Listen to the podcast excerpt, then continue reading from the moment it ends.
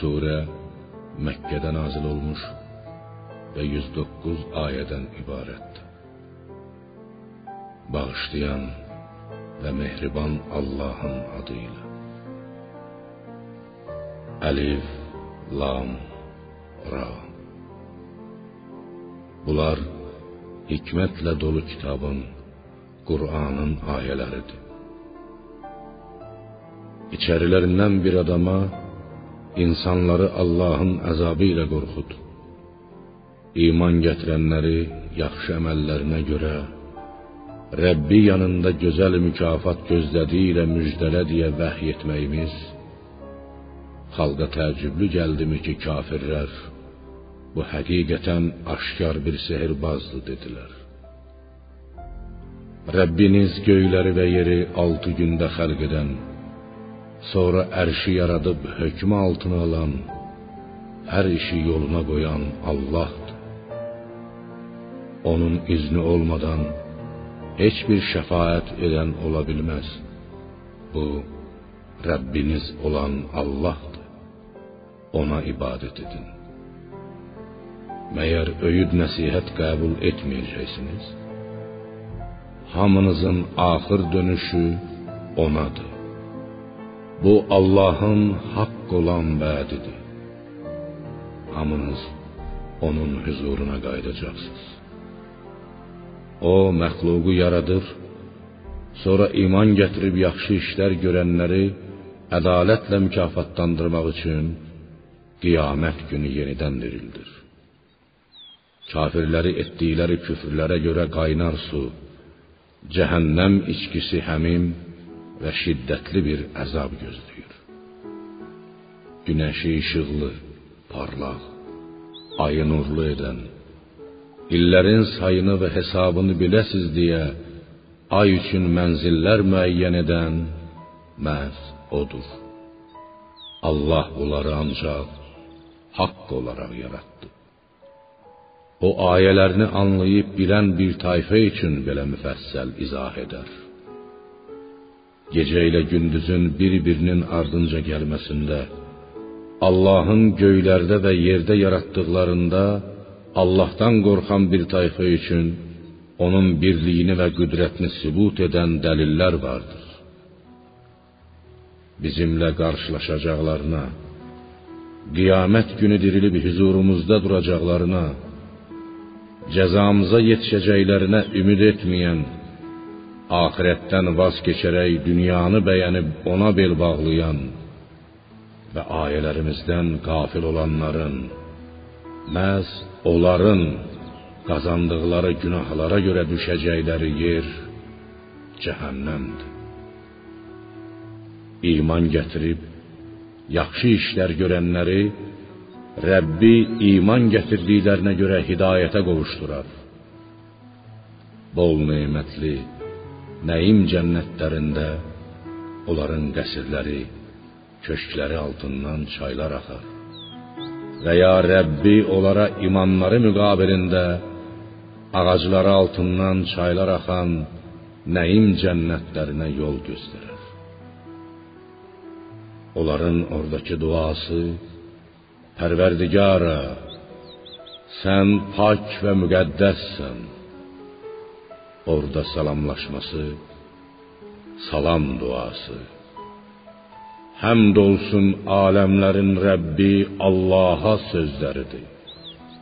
Əgər Allah insanlara xeyri tezliklə istədikləri kimi şəri də o tezliklə versəydi, şübhəsiz ki, əcəlləri çoxdan tamam olmuşdu. Allah insanların yaxşı dualarını tez qəbul etdiyi kimi, qəzəbli halda etdikləri bəd duaları da dərhal qəbul buyursaydı, onlar çoxdan məhv olub gedərdilər. Allah bəndələrinə əzab verməkdə tələsməz. Özlərini islah edib pis əməllərdən çəkinmək üçün möhlət verir. Bizimlə qarşılaşacaqlarına ümid etməyənləri öz azğınlıqları içərisində şaşqın bir vəziyyətdə qoyarıq. insana bir sıxıntı, xəstəlik, yoxsulluq, bəla üz verən zaman uzananda da, oturanda da, ayaq üstə duranda da bizə dua edər. Lakin onu sıxıntıdan qurtardıqda ondan ötürü bizə heç dua etməmiş çıxıb gedər. Allaha şükr etməyi də unudub yaramaz işlərində davam edər. Həddi aşanlara əməllər beləcə yaxşı göstərildi. Sizdən əvvəl neçə-neçə nəsilləri, ümmətləri, peyğəmbərləri açıq-aşkar möcüzələrlə yanlarına gəldikləri halda onlara zülm etdikləri və iman gətirəsi olmadıqları üçün məhv etdik. Biz günahkarları belə cəzalandırırıq. Onların ardınca yer üzünün varisləri sizi təyin etdik ki, görək özünüzü necə aparacaqsınız. Müşriklərə ayələrimiz açıq-aydın oxunduğu zaman qiyamət günü haqq hesab üçün bizimlə qarşılaşacaqlarına ümid etməyənlər bundan ayrı bir Qur'an gətir və ya onu dəyişdir deyərlər. Onlara de: Mən onu öz başına istədiyim kimi dəyişmərəm. Mən ancaq mənə gələn vəhyə tabe oluram. Əgər Rəbbimə asi olsam, böyük günün, qiyamət gününün əzabından qorxuram. De, əgər Allah istəsəydi, mən onu sizə oxumazdım və Allah da onu sizə bildirməzdi. Mən Quran nazil ediləndən qabaq sizin aranızda 40 il ömür sürmüşəm. Bu müddət ərzində məni doğru danışan bir adam kimi tanıyırsınız. 40 yaşından sonra mən sizə necə yalan deyə bilərəm? Məyər Qur'anın mənim sözlərim deyil, məhz Allahın kəlamı olduğunu dərk etmirsinizmi? Allaha iftira yaxan, onun ayələrini yalan hesab edən adamdan daha zalim kim ola bilər? Günahkarlar nicat tapa bilməzlər. Onlar Allahı qoyub özlərinə nə bir xeyir, nə də bir zərər verə bilən bütlərə ibadət edir və bunlar Allah yanında bizdən ötürü şəfaət edənlərdir deyirlər.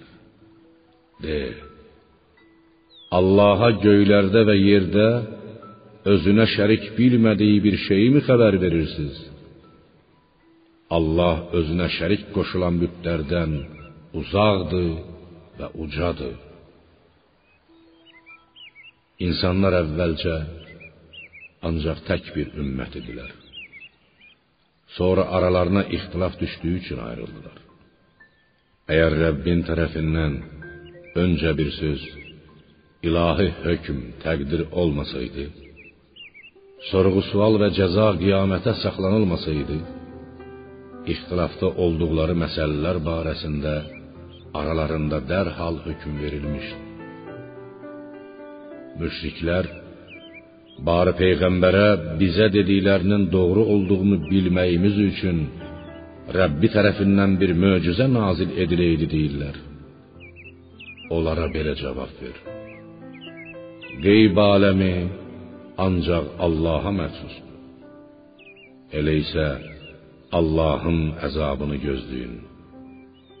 Doğrusu mən də sizinlə birlikdə gözləyirəm. İnsanların başına gələn bir müsibətdən sonra onlara bir mərhəmət dadızdırsaq, ayələrimiz barəsində dərhal hiylə qurmağa girişərlər. De, Allah daha tədbirlidir. Şübhəsiz ki, elçilərimiz, mələklər qurduğunuz hiylələri əməl dəftərinizə yazırlar. Sizi suda və quruda gəzdirən odur.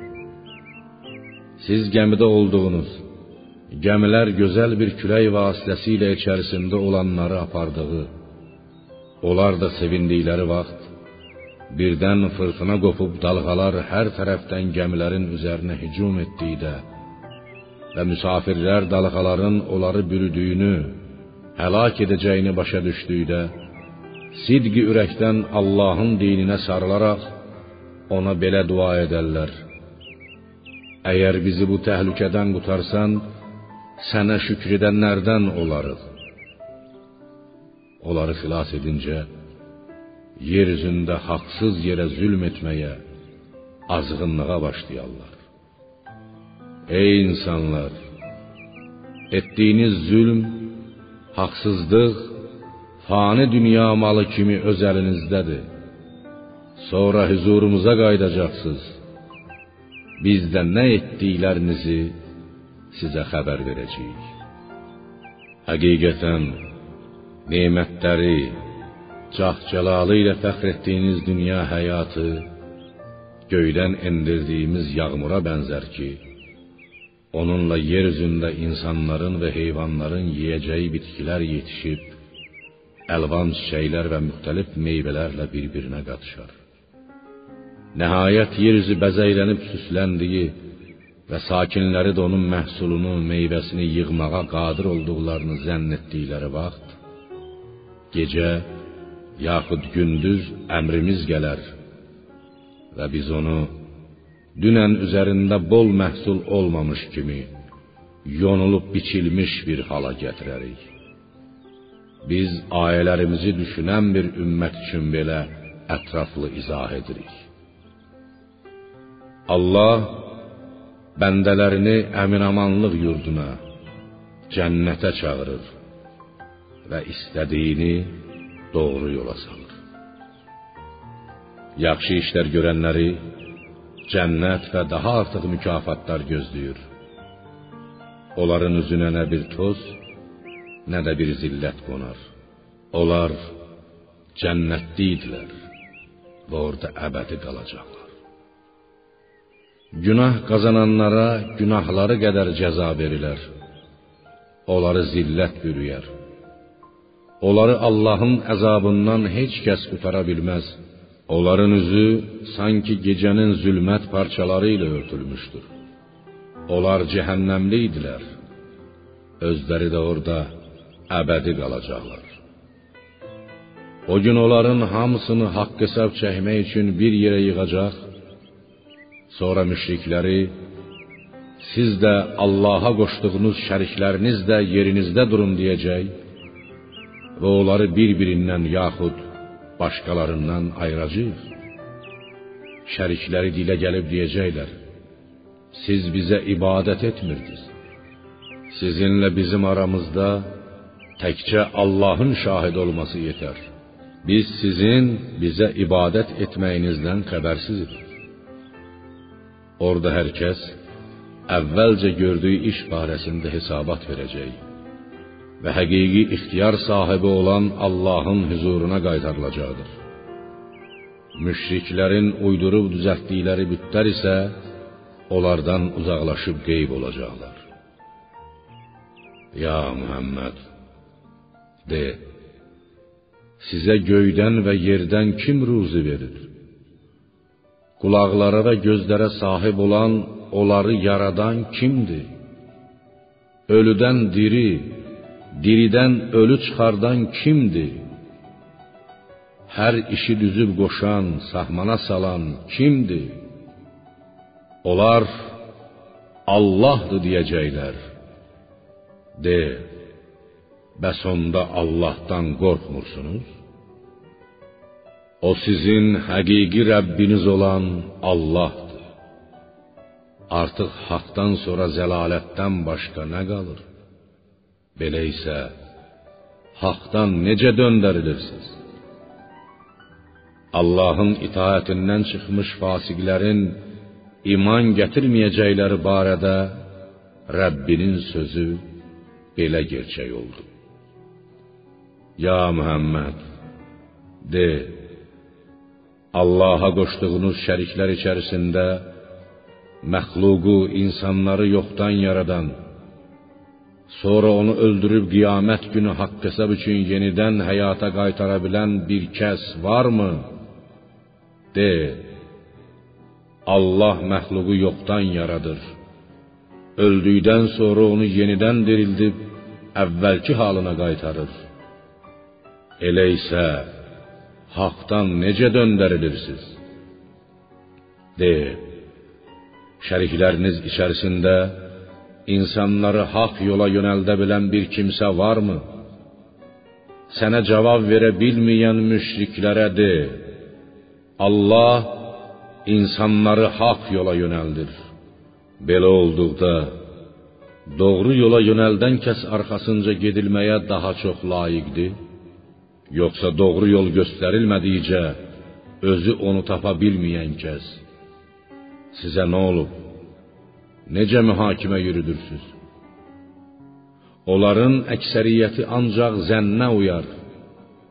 Zənn isə əsla həqiqət ola bilməz. Allah nələr etməkdə olduğunuzu biləndir. Bu Qur'an Allahdan başqasına yalandan aid edilə bilməz. O ancaq Allahdandır. Başqası tərəfindən uydurula bilməz.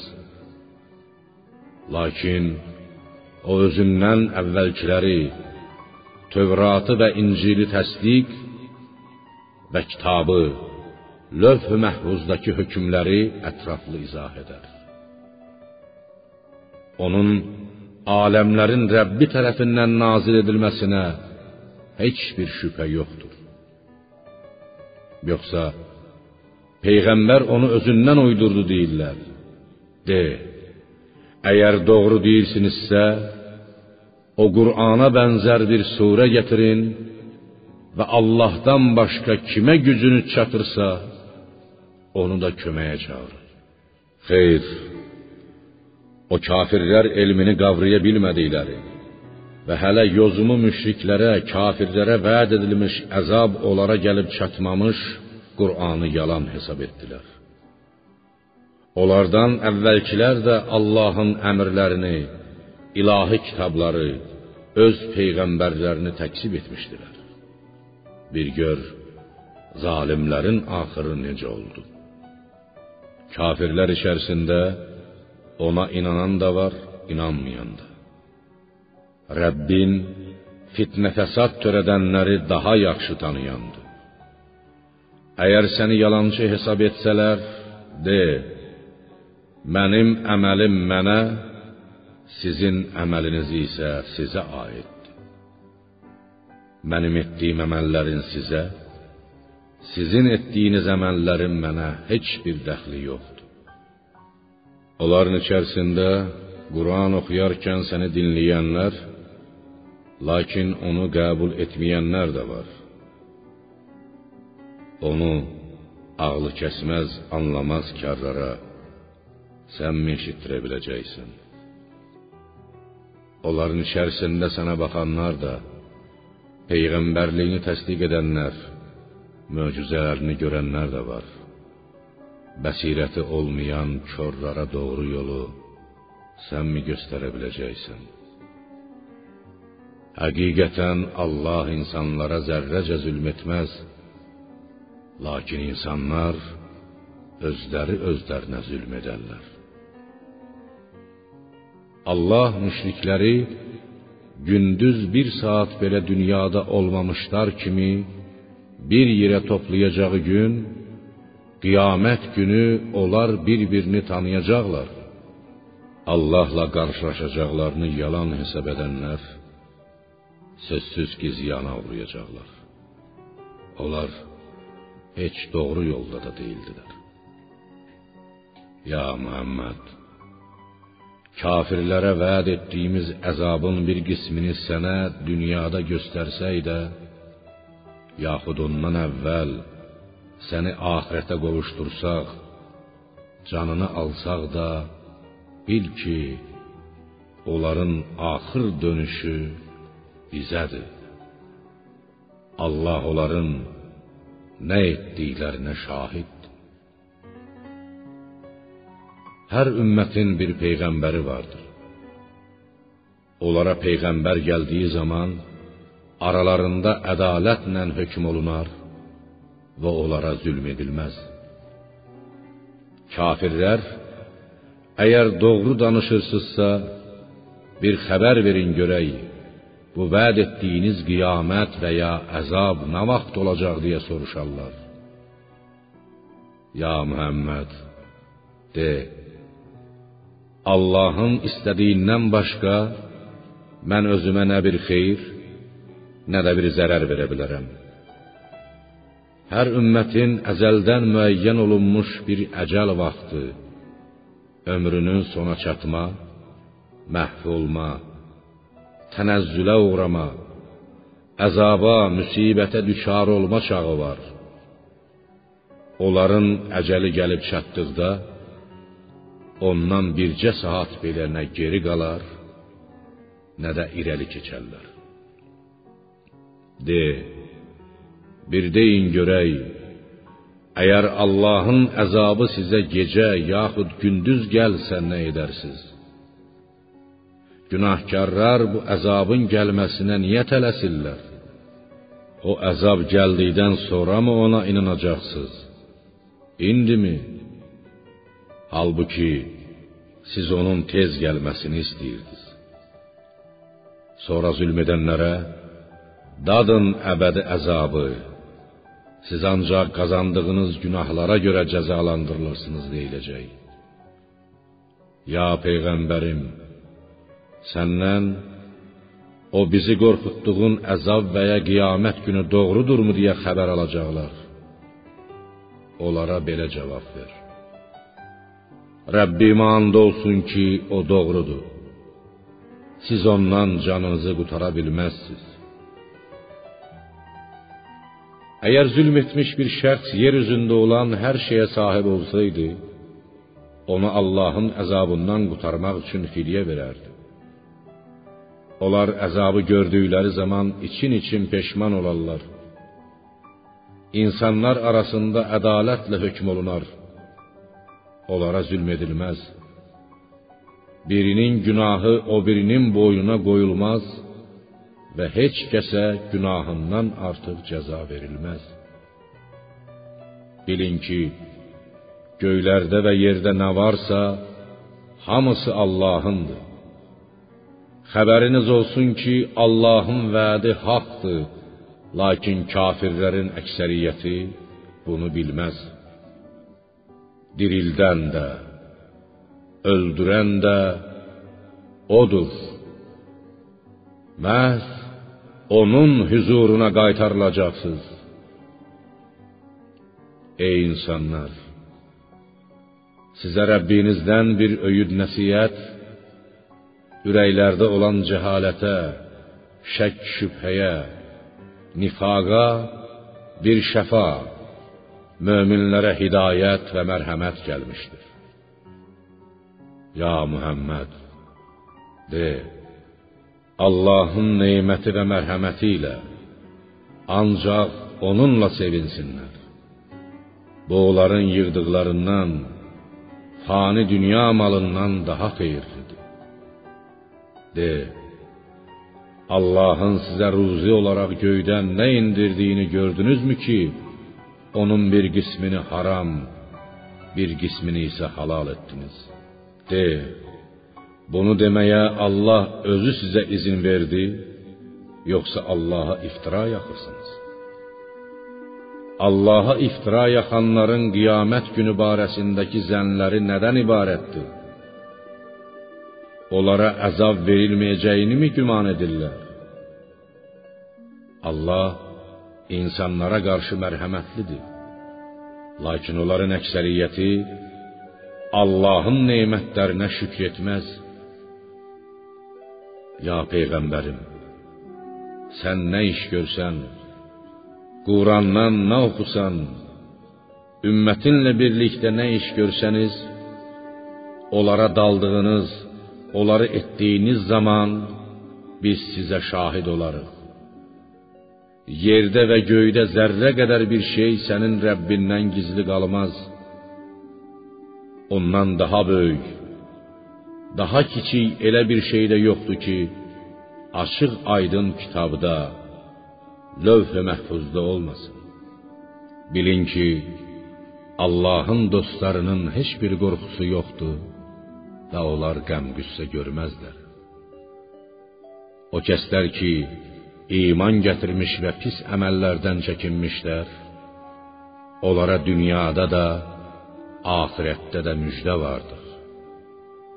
Allahın sözləri, verdiyi vədlər heç vaxt dəyişməz. Bu böyük qurtuluşdur. Ya peyğəmbərim, o kafirlərin boş, mənasız sözləri səni kədərləndirməsin. Yenilməz izzət, qüvvət bütövlükdə yalnız Allaha məxsusdur.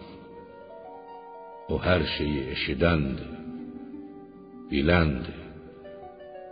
Bilin ki, göylərdə və yerdə kim varsa, hamısı Allahındır. Allahdan başqasına tapınanlar həqiqətdə Allaha qoşduqları şəriklərə tabe olmazlar. Çünki əslində heç kəs Allaha şərik olmağa layiq deyil və ola bilməz. Onlar ancaq zənnə uyar və yalandan başqa bir şey deməzlər.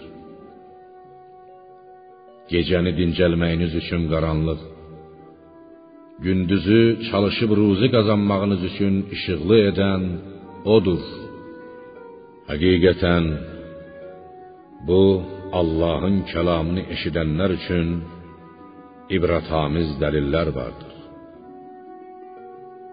Müşriklər Allah özünə övlad götürdü dedilər. Allah pak və müqəddəsdir. O övlada, uşağa möhtac deyildir. Göylərdə və yerdə nə varsa, hamısı onundur. Bu haqda Allahın özünə övlad götürməsi barədə sizin əlinizdə heç bir dəlil yoxdur. Allaha qarşı bilmədiyiniz şeyi mi deyirsiz? Ya Muhammed, de, Allaha qarşı yalan uyduranlar sözsüz ki nicat tapmazlar.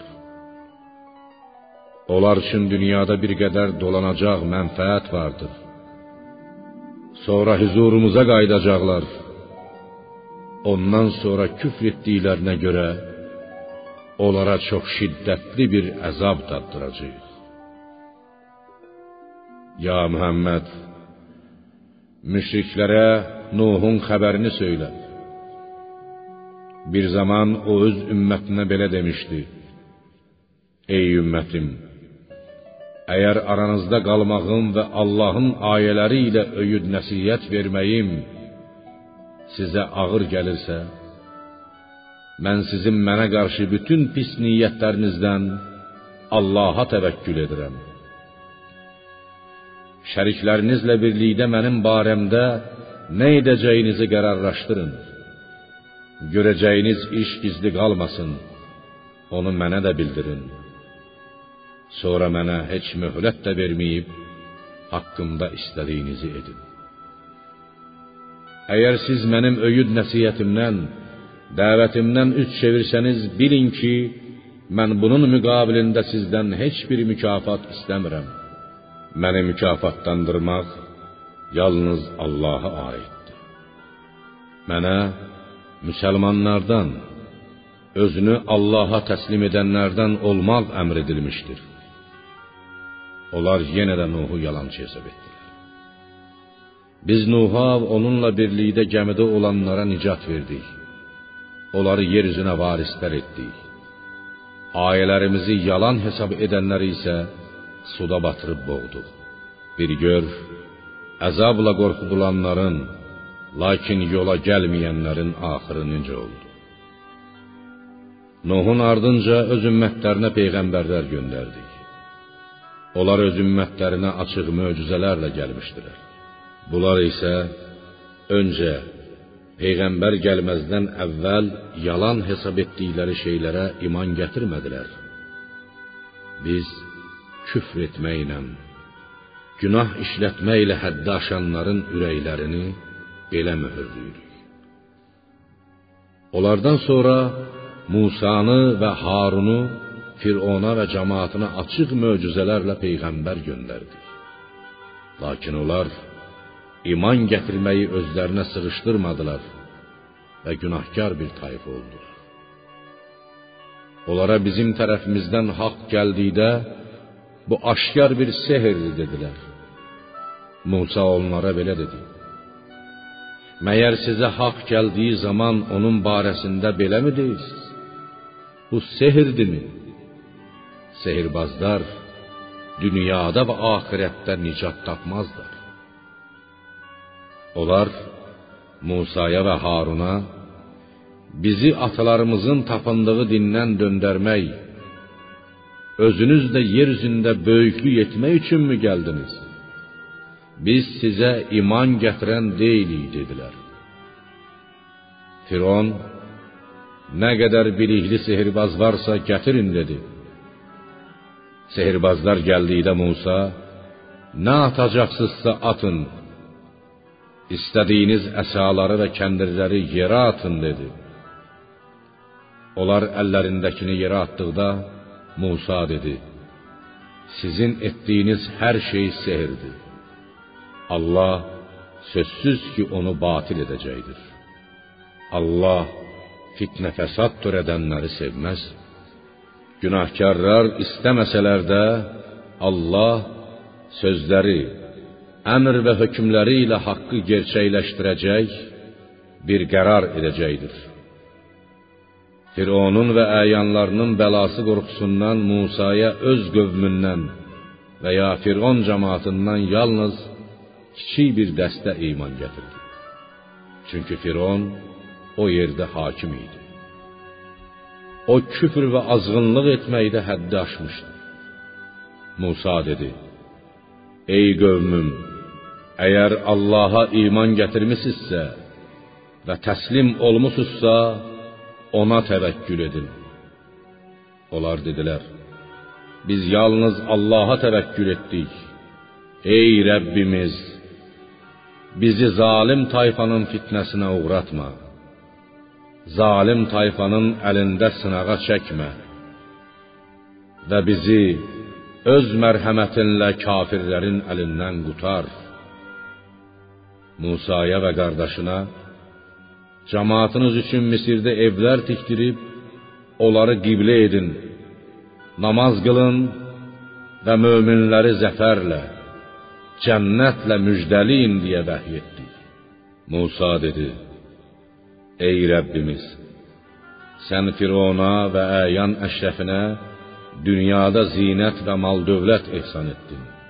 Ey Rəbbimiz, bu sərvəti onlara bəndələrini sənin haqq yolundan azdırmaq üçün verdin. Ey Rəbbimiz, onların mal-dövlətini məhv et və ürəklərini möhürlə ki, şiddətli əzabı görməyincə iman gətirməsinlər. Allah buyurdu: Hər ikinizin duasını qəbul etdim. Siz öz dəvətinizdə və təbliğinizdə sabit qədəm olun və cahillərin yoluna uymayın. İsrail oğullarını dənizdən sağ-salamat keçirtdik.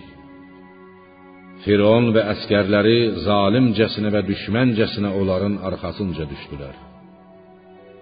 Firon batacağı anda İsrail oğullarının inandıqlarından başqa tanrı olmadığına iman gətirdim. Mən artıq ona təslim olanlardanam dedi. İndimi?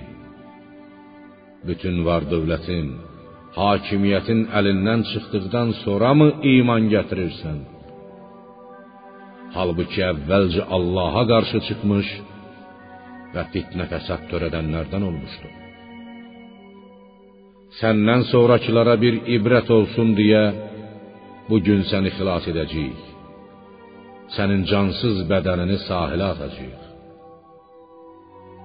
Həqiqətən insanların çoxusu ayələrimizdən qafildir. İsrail oğullarına Misirdə və Şamda çox gözəl bir yerdə təmiz, halal ruzi verdik. Onlar özlərinə bir elm gələnə qədər ixtilafda olmadılar.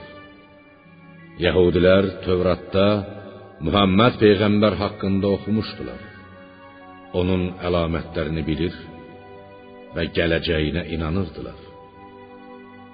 Lakin Quran nazil olduqda həsədləri üzündən əksəriyyəti onun peyğəmbərliyini inkar etdi.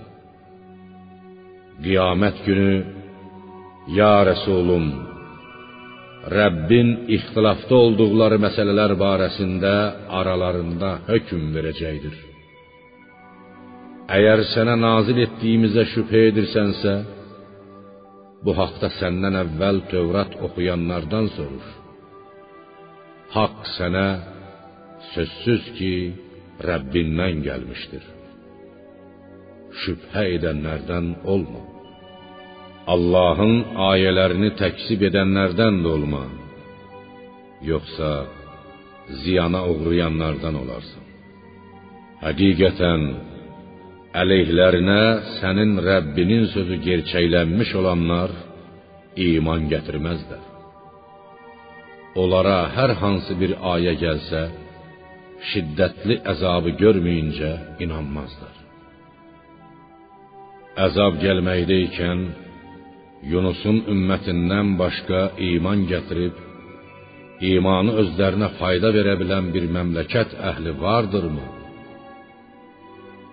Yunusun ümməti iman gətirən zaman onları dünyadakı rüsvayçılıq əzabından qurtardıq və bir müddət ömürlərinin axırına dək gün güzaran verdik.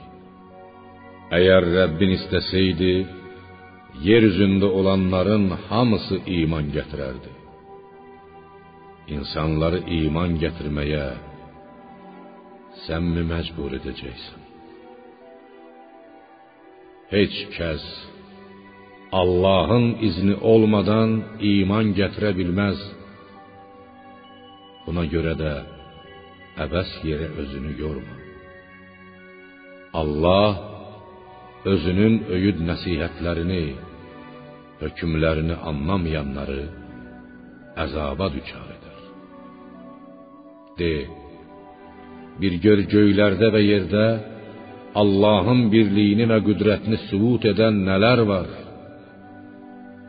Lakin iman gətirməyən bir tayfaya ayələr və Allahın əzabı ilə qorxudan peyğəmbərlər heç bir fayda verməz.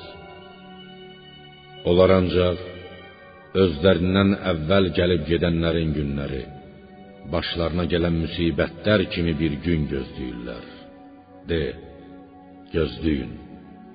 Doğrusu, mən də sizinlə birlikdə gözləyənlərdənəm. Sonra peyğəmbərlərimizi və iman gətirənləri xilas edərik. Möminləri verdiyimiz vədə əməl edərək belə xilas etmək bizə vacibdir. De, ey insanlar, əgər mənim dinim barəsində şübhəyə düşmüsünüzsə, bilin ki, mən Allahı qoyub tapındığınız başqa bütlərə ibadət etmirəm. Ancaq sizin canınızı alacaq Allaha ibadət edirəm. Mənə möminlərdən olmaq əmr edilmişdir. Və batildən haqqa tapınaraq üzünü İslam dininə çevir. Müşriklərdən olma. Allahdan başqa sənə nə bir xeyir, nə də zərər verə bilən şeylərə ibadət etmə. Əgər belə etsən, şübhəsiz ki, özünə zülm edənlərdən olarsan deyə buyurulmuşdur. Əgər Allah sənə bir zərər toxundursa, sıxıntı versə, onu özündən başqa səndən heç kəs sovuşdura bilməz. Əgər Allah sənə bir xeyir diləsə, heç kəs onun nemətini, lütfünü geri qaytara bilməz. Allah onu bəndələrindən istədiyinə nəsib edər. O bağışlayandır, rəhm edəndir. Ya Muhammed, de, Ey insanlar! Artıq Rəbbinizdən sizə haqq, Qur'an və peyğəmbər gəlmişdir. Doğru yolu tutan özünə savab, doğru yoldan azanı isə özünə günah qazanar. Mən sizə zamin deyiləm. Sənə nə vəh gəlirsə, ona tabe ol.